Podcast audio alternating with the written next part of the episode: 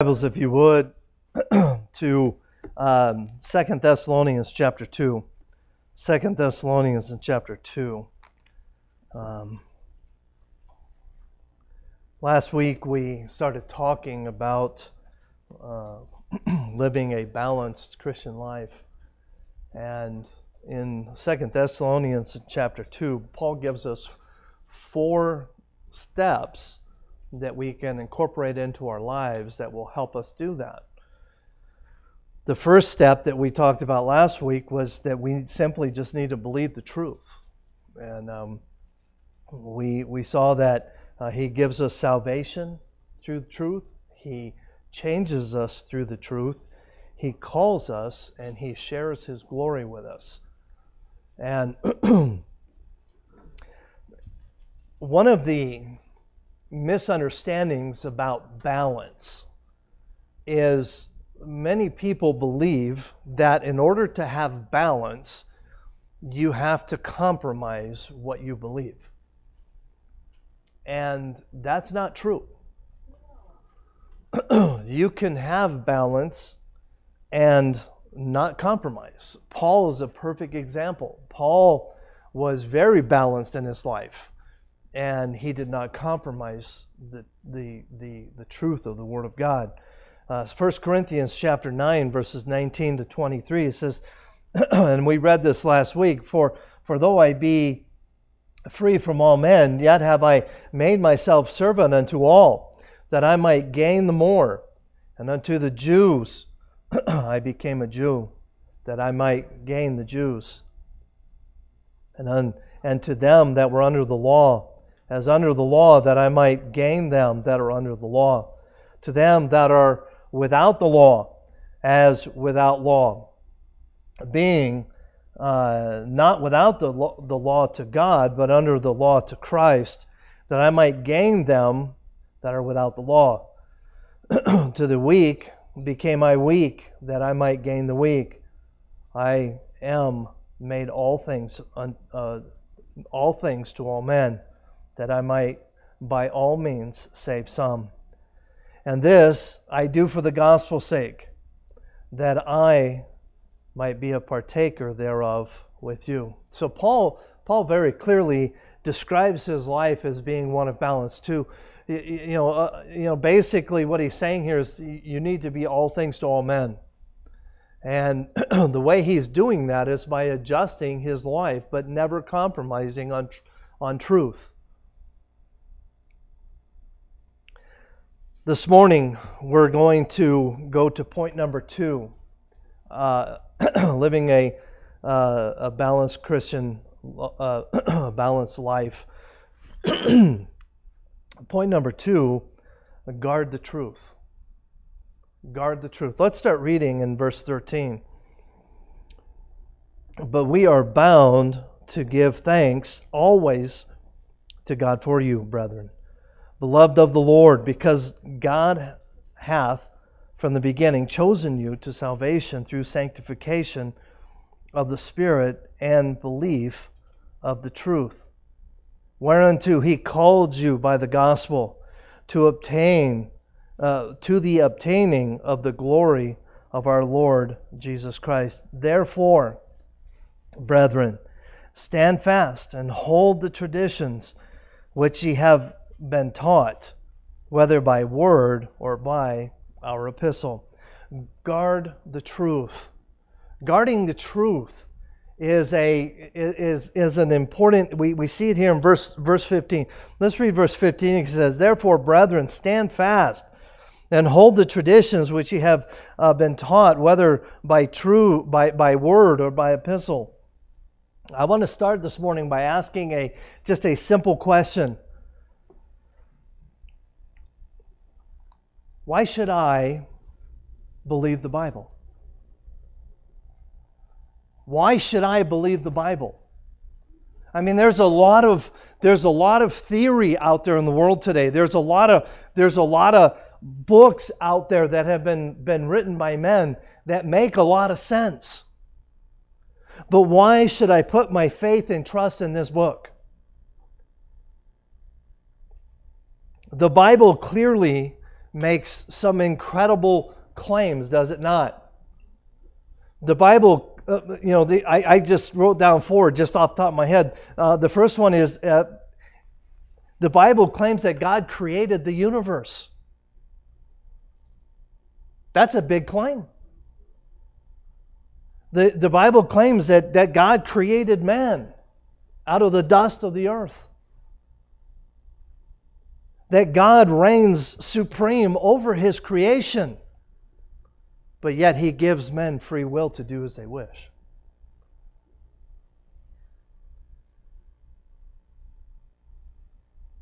The Bible also claims to know the fate of mankind. These are some serious, and, there, and I could have went on and on and on. I mean, I could have preached a whole sermon just on that.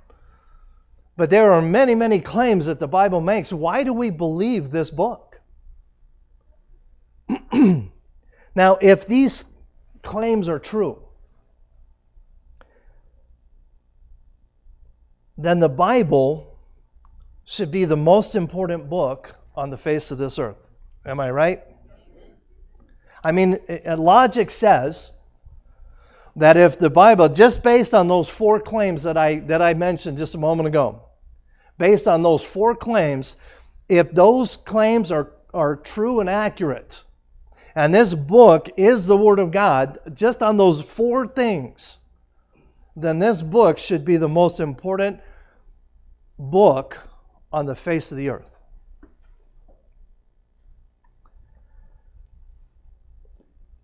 This book holds the answers to questions that men have been asking and arguing about for centuries. I wrote down four of the most basic questions that, that men have been arguing and asking for centuries. The first one is Where did I come from? Now, I don't know if the children down in junior church sing it, but I, I heard a children's song one time and the, the, th- the thrust of it is I didn't come from a monkey. I mean, I find it I find it offensive that scientists say that I came from monkey. I didn't come from a monkey. But the Bible tells us where we came from. Another question is, why am I here? The answer to that question is in this book. How am I supposed to live my life? It's right here. And what happens to me when I die? That's a big question that people have been fighting over since the creation of man. Because of the important the, the potential importance of the Bible, it demands that every person at least consider the truths of this book. Yet they don't. Why is that? Now, I want you to think about this because if I lose you here, then you might as well just get up and walk out because this is this is the pivotal pivotal thing here. Why if the, if the Word of God is so potentially important, why do men scoff at the book?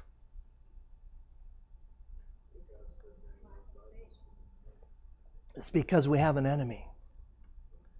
So this morning, point A, we're going to talk about the enemy. Consider the enemy. We have an enemy. If you were the enemy, and you wanted to keep someone from getting saved, wouldn't you do everything in your power to question the authority of this book in their lives? Wouldn't you? Absolutely. So what would you do? You would you would spread as many lies about this book as you could.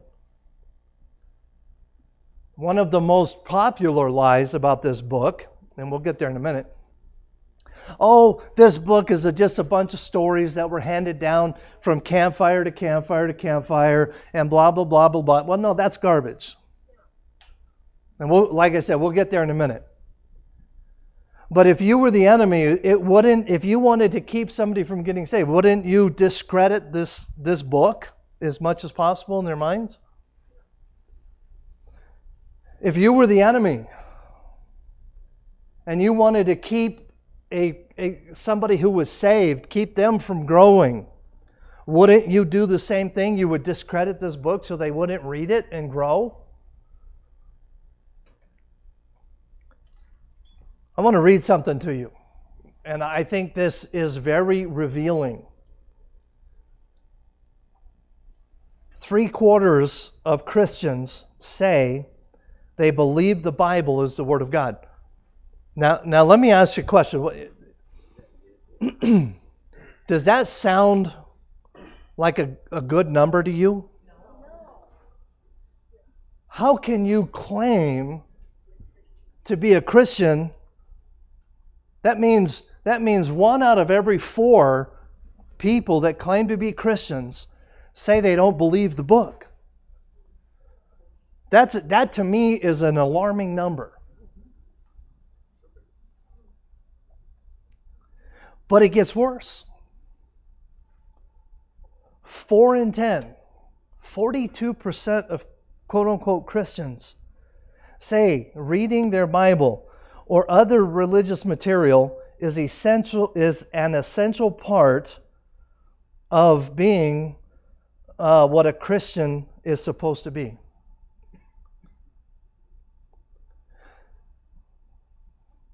Four out of ten Christians believe that reading their Bible will make them a better Christian. Again, that is a scary number. Why is it? Because we have an enemy. It's called Satan. And Satan has, is doing all that he can. I'm telling you, the days are short. If, if you don't understand that the Lord is coming soon, then I'm here to tell you, He's coming soon. I, I expect it any day now. There was a time in my life I, I did not believe I would see the return of the Lord in, in, in, in uh, the, the rapture in my lifetime. I don't believe that anymore. I believe the rapture could happen anytime. Satan knows it too. And he's going to do everything he can to keep you from reading this book because it is this book that's going to change your life. It is not the philosophies of men. It is not uh, uh, cutesy stories that you read in books that are going to change your life. It's this book that's going to change your life.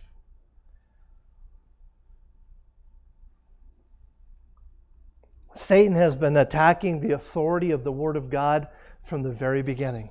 It started in the Garden of Eden.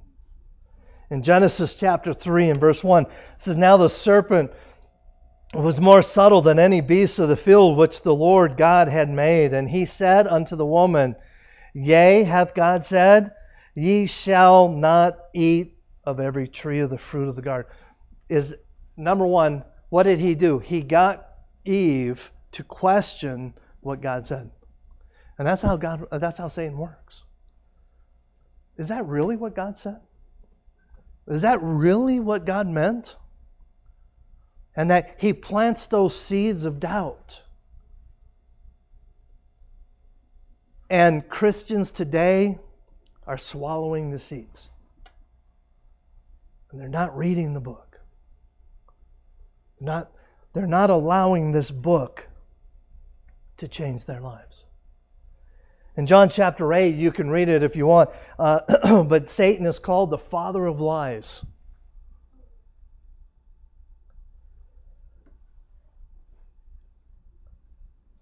God uses the truths of this book to change lives today.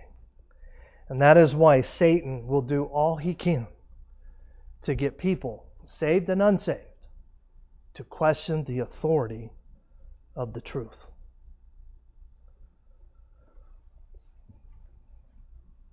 I want to give you a simple but very profound truth here.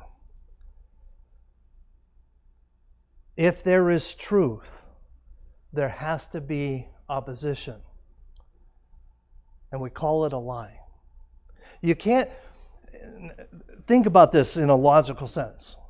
You can't have a right unless you have a left. Is that right? Okay, you can't have a you can't have an east if there's not a west. Okay? That, that that's just logic. Okay? And you can't have truth unless there's lie. And Satan is the father of lies. Amen. Our nature is to resist truth and believe lies. I can prove it to you. How many of you parents had to teach your children how to lie?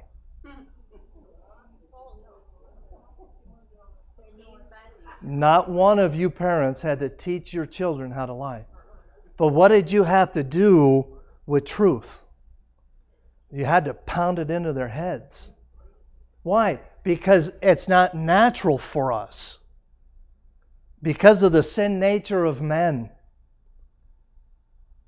Because of what happened in the Garden of Eden back thousands of years ago. We are bent toward, for, toward evil. We don't naturally come to good. Good has to be taught. Evil, our, our children, when we were, you know, we had two children, and we, we, that we, neither one of our children did we have to teach, okay, all right, this is how we tell a lie. Then I'll do it. They came by natural. Hebrews chapter 4, verse 12.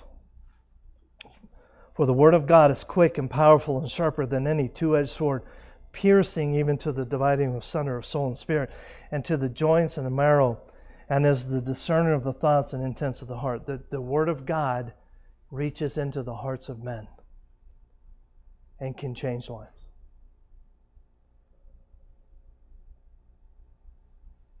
Satan accomplishes his best work through nominal believers.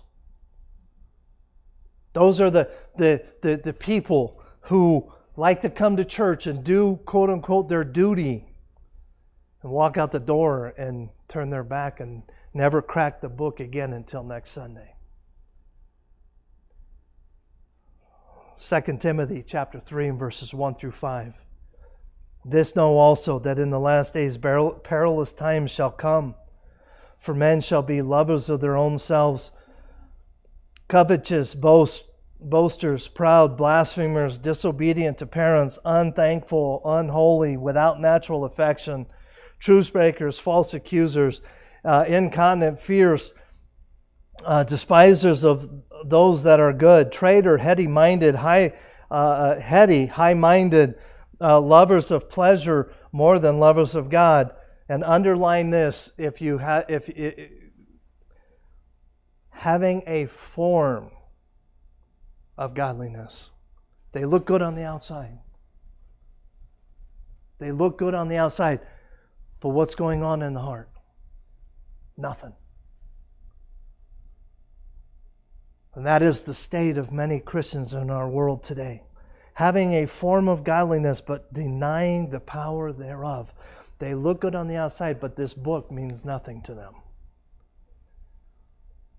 That is four in ten Christians today. Now, I'm a I'm a believer in statistics. I love statistics. It helps me. It just my brain doesn't work too good. So numbers and statistics help me put things in perspective.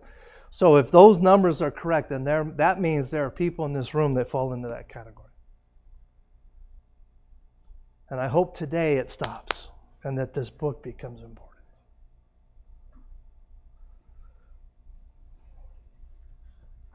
Now I want to I want to go back to verse 15 and I want to talk about a word here that can oftentimes times be misunderstood uh, in our world today. Verse 15 it says, Therefore, brethren, stand fast and hold fast to the traditions. The, the word traditions here is not referring to man made religious ideas. Okay? That is not what it is talking about. it is referring to the, the Word of God that had been passed down from Paul and the other, uh, the other apostles. Jesus rejects religion.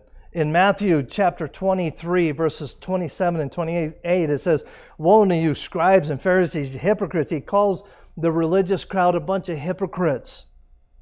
He says, For ye are like unto whited sepulchres, which indeed appear beautiful outward, but are full of, uh, excuse me, dead men's bones, and are all uncleanness. Even so, ye also outwardly appear righteous unto men, but within ye are full of hypocrisy and iniquity. Jesus, he he did not like the religious crowd. Not too long ago, just within the last few days, somebody referred to me as being religious. And when they, whenever they find out I'm a pastor, they they all oh you know they watch what they say. Ooh, you know, oh I'm sorry. You're religious. I'm sorry. And and I say and I and I, I almost always say something to the effect of, oh I hope I, I hope not. Jesus didn't like religious people. I'm all about teaching relationship. That's what Grace Baptist Churches should be about. Not about religion, but about relationship with an Almighty God.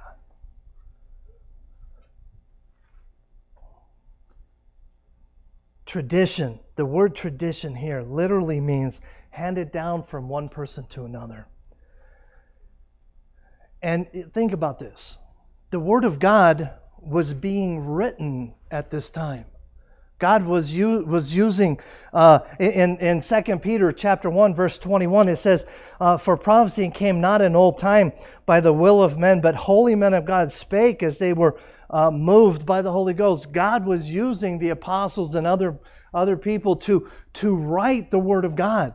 So when they were talking uh, here in Uh, uh, to the church, the, the believers in Thessalonica, uh, they were they were still communicating the word of God. They were still in the process of writing it. They didn't have what what theologians called the completed canon or the completed Bible. They didn't have that yet. And the only way to communicate that was by tradition and handing it down. And letters, writing letters. the other well, it's been it's been a couple years ago, but I, I was having a conversation with a, a fellow pastor who pastors a a church that you would call uh, a, a, mainline denomination church. Um, I won't tell you the church. I won't tell you the the denomination because it's not important. But we were talking, and and somehow I don't remember. Uh, we got talking about theology, and and and I, I, shared with him my viewpoint on, on a particular theology. And he shared with me his viewpoint. And we, you know, we friendly, friendly? No, that's not the right. Kindly um, discussed the differences, which I, I, I absolutely appreciated that we could have that conversation and not get ugly. Anyway, after a while, he, he ended the conversation by saying this. He said, he said, to be perfectly honest, Rick, I hope you're right. He said, but, and this is, this is where religion comes in. He said, but my denomination teaches this, so that's what I have to teach.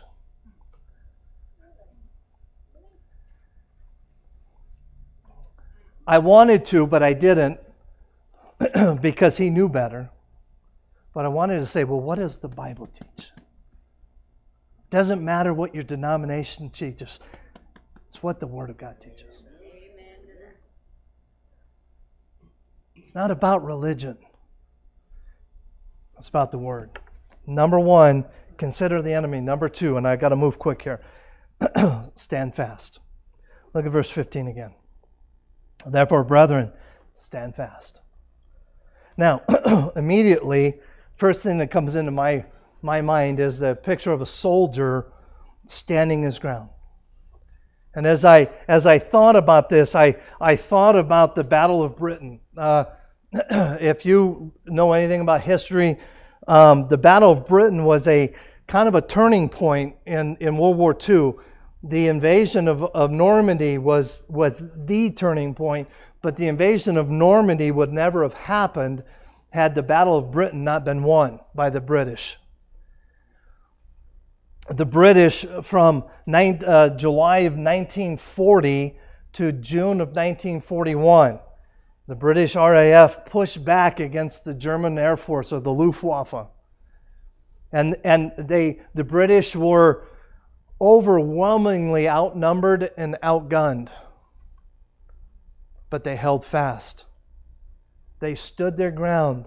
And for almost a year, the German onset was, was just relentless. Absolutely relentless. But they didn't quit. And they were able to win the battle of what is now called the Battle of Britain. But they did not win because the British or because the Germans ran out of airplanes. They won because the Germans got tired of fighting. And the tr- history tells us that had the Germans kept fighting for just a little bit longer, they probably would have won. Because just pure attrition, the, the, the British were running out of planes and pilots quickly.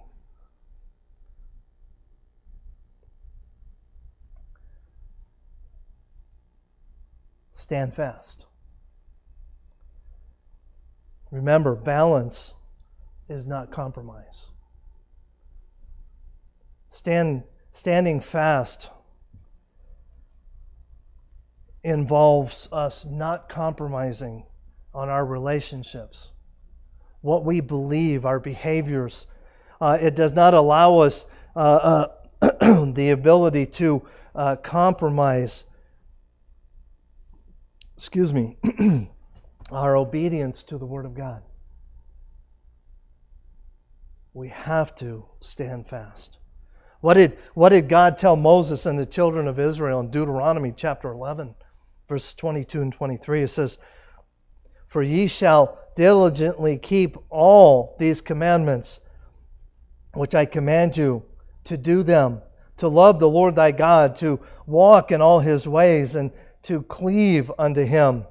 Then will the Lord drive out all the nations from before you, and ye shall stand, uh, and ye shall possess greater nations and mightier than yourselves. God told Joshua basically the same thing in Joshua chapter 22 and verse 5. But take diligent heed to do the commandments of the law which Moses thy servant of the Lord charged you to love the Lord your God and to walk in his ways and to keep his commandments and to cleave unto him and serve him with all your heart and with all your soul. What was Joshua's reply? Joshua chapter 24, verse 14 and 15.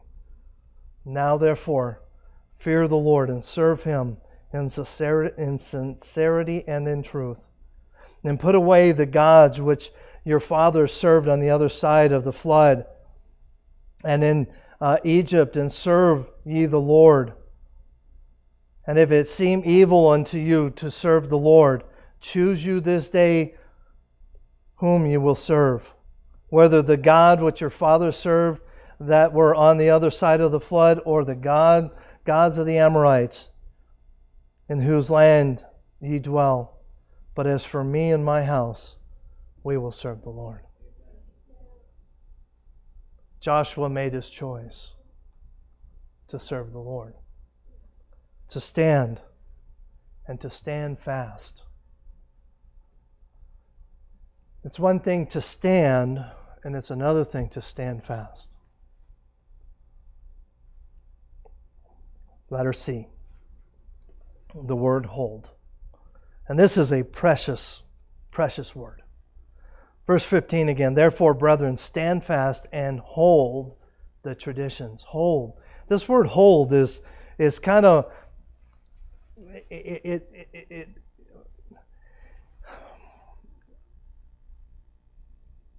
there's two two areas that this that this word kind of encompasses. The first one is to, to, to hold to hold it firm, to, to grab hold of it, uh, to diligently uh, and thoughtfully hold on to something, not just randomly pick it up and hold on to it, but to purposely pick it up and, and to, to hold it diligently.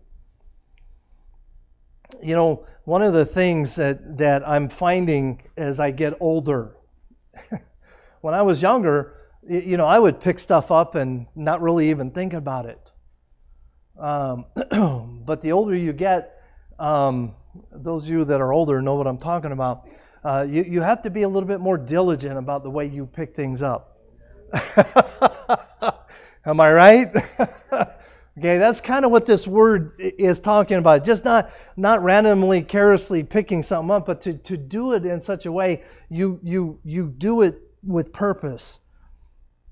1 Corinthians chapter 15 verses 1 and 2 says, Moreover, brethren, I declare unto you the, the gospel which I preach unto you, uh, which ye also have received, and wherein ye stand, by which ye also are saved, if ye keep in memory uh, what is preached unto you, unless ye have uh, believed in vain.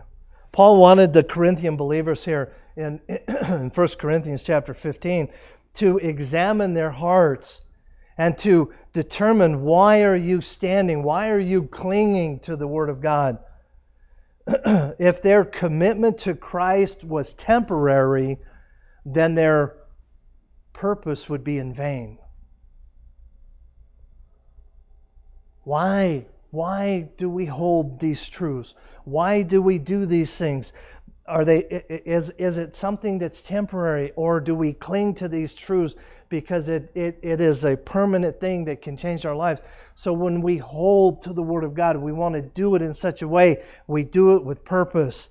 Hebrews chapter 3 verses 5 and 6 and moses um, uh, verily was uh, uh, was faithful in all his house as a servant for a testimony to those things which were to be spoken after but Christ as a son over his own house, whose house we are, if we hold fast the confidence and rejoice of the hope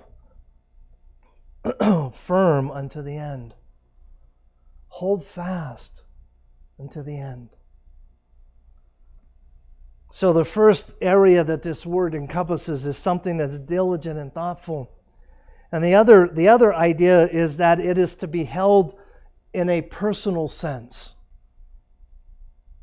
We are to hold the Word of God so that it changes our lives. The truth is, the Bible will never impact us if we don't allow it to impact us.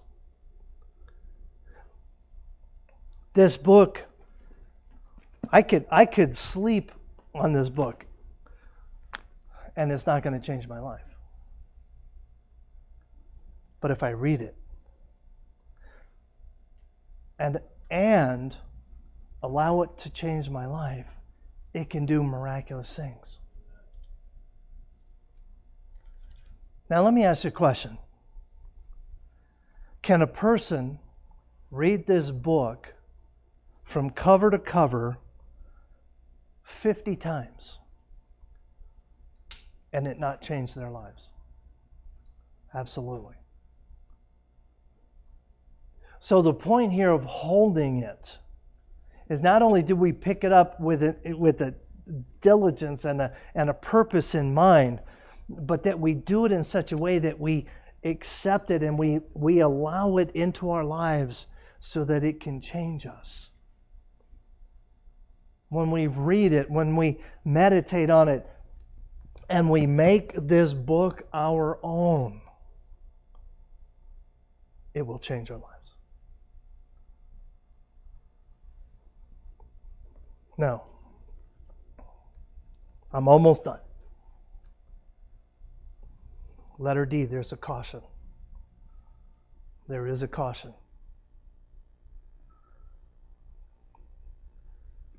There are a couple of red flags that popped up when I was studying this, and I thought, well, wait a minute. The first one is never confuse. Now, now, please get this because this is important. Never confuse religious tradition and this book. Okay? Say, but wait a minute, shouldn't religious uh, uh, uh, religious tradition come from this book? It should. But religious tradition oftentimes is the invention of men.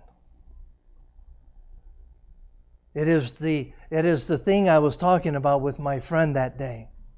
It is the thing that oftentimes now, I, now I, I realize that most of you have never been in a or had any contact with uh, theologians that are arguing, but I, I do a lot of reading and, and so on and so forth. And, and I can say this the majority of the time when theologians argue, it's not over this book.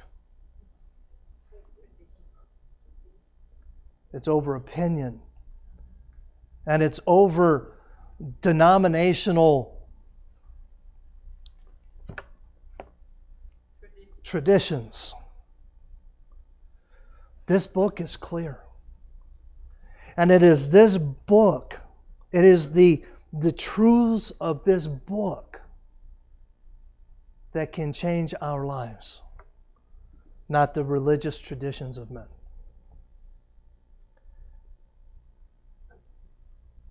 Satan has done an incredible job of blurring the line between biblical truth and traditions of men.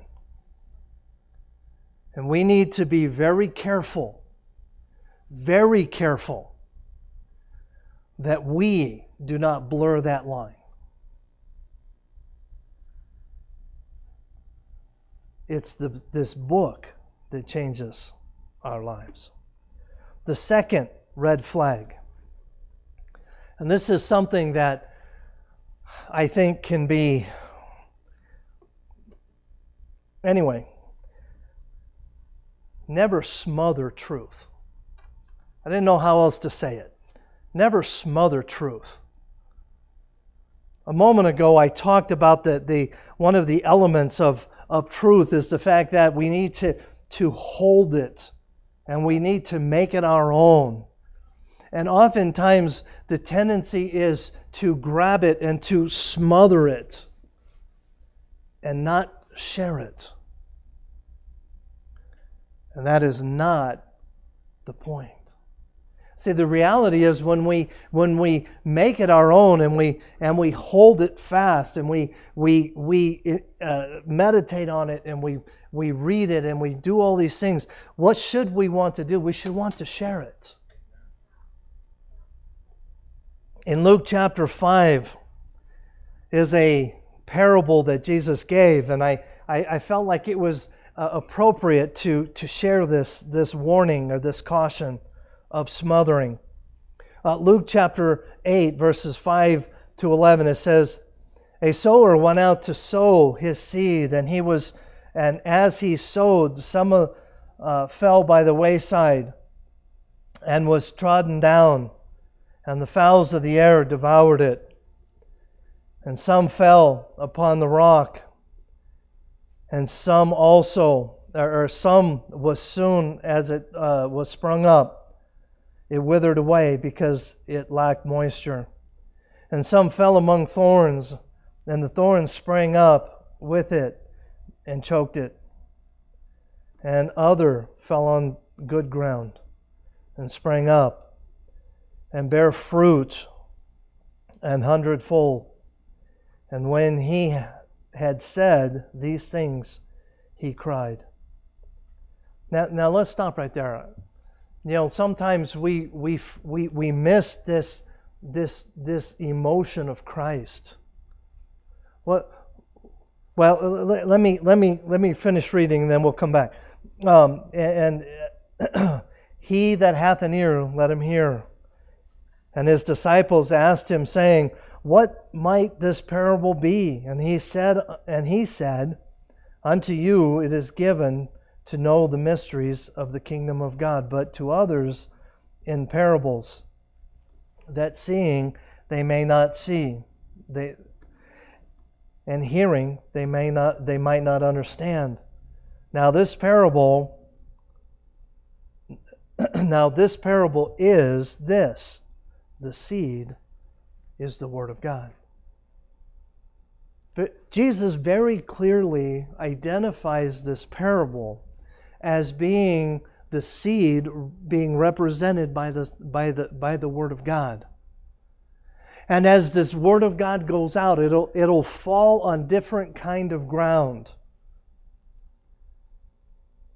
And sometimes it'll spring up and then wither away. Sometimes it'll be trodden underfoot. And and what is the ground representative of? If if the word of God, if the seed is a is a picture of the word of God, then what is the ground a picture of? The the, the hearts of men. And the word of God is to be spread out. It is not to be kept. It is not to be smothered. But let's go back to Jesus' emotion here when he cried. He, after he said, Hey, look, the Word of God is going to be spread out and it's going to fall on different kinds of hearts and it's going to fall on the stony hearts and the, and the, the you know, and he gave all these different examples. Then what does Jesus do? He cries. Why? Because he's brokenhearted because there are going to be many people that will hear the word of God, that will, that will receive the seed, so to speak, and will reject it. And Jesus cried. And our jobs as, as Christians is to be the sower. It is to throw the seed it is not our job to judge the hearts of men. So as we hold fast and stand firm on the Word of God, understand we have an enemy that out there that is trying to do everything he can to to cast lies so that when the seed is thrown into the hearts of men that it'll fall on stony ground. Satan wants to do everything he can to undermine the authority of this book.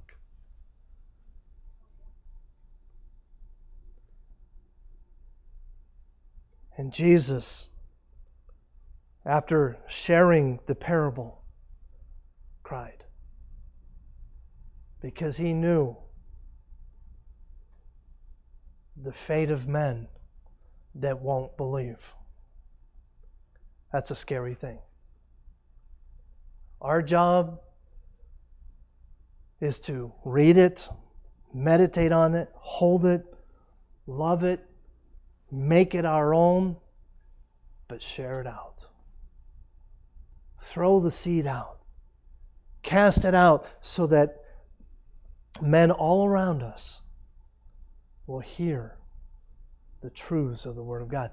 Then it's their choice what they do with it.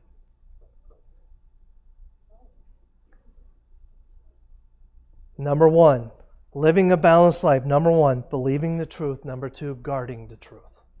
Let's pray. Dear Lord, thank you for this day. Thank you for your love and for the work that you do in our lives. You are you are so good and patient with us. And Lord, I, I ask that as we conclude our service, that you would speak to our hearts and that you would help us to be more like you.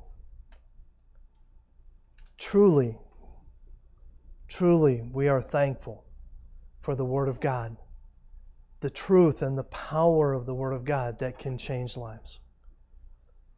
And I ask, dear God, as we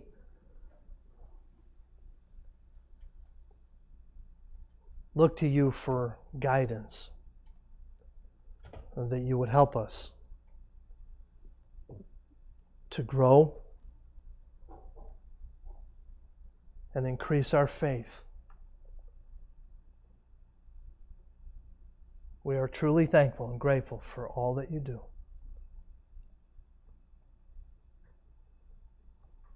With every head bowed,